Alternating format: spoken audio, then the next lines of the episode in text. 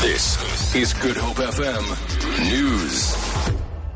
The family of a 16 year old girl who was found dead in the Tokai forest has offered a 50,000 Rand reward to find her killer. Franziska Blöchliger's body was found yesterday shortly after she went jogging. Police say it appears she was strangled. Lynn Orense reports. Franziska went jogging with her mother and younger sister yesterday afternoon before deciding to break away from the group.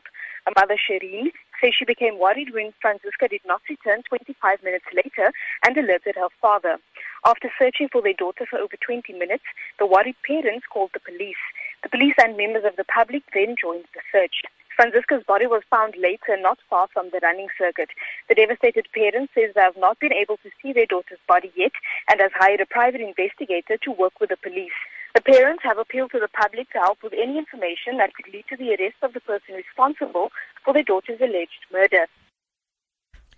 The family of partially blind boy from Cape Town says it's doing all it can to get him to the US by the weekend to address the United Nations. 12-year-old Joel Greek from Kuilsriver won an essay contest based on people who inspire him. He beat pupils from more than 100 countries. Greek is meant to fly to the US tonight, but a delay in receiving his passport from Home Affairs meant that his visa could not be issued on time.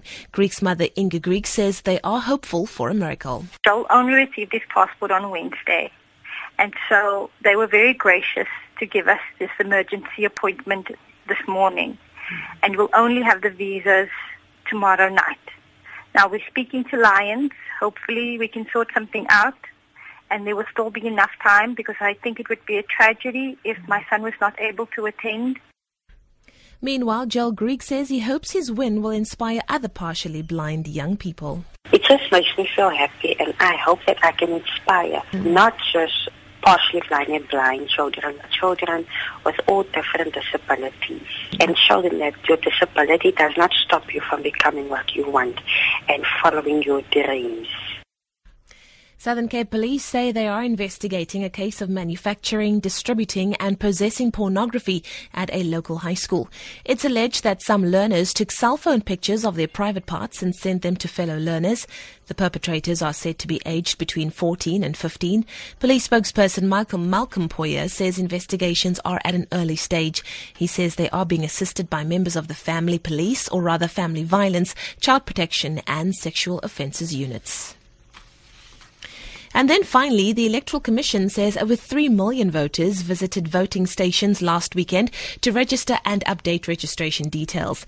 The IEC says the figure is more than double that recorded during the first registration weekend for previous municipal elections in 2011. One of the voters who visited voting stations, 692,000, were new registrations. KwaZulu-Natal and Gauteng accounted for almost half of all new registrations.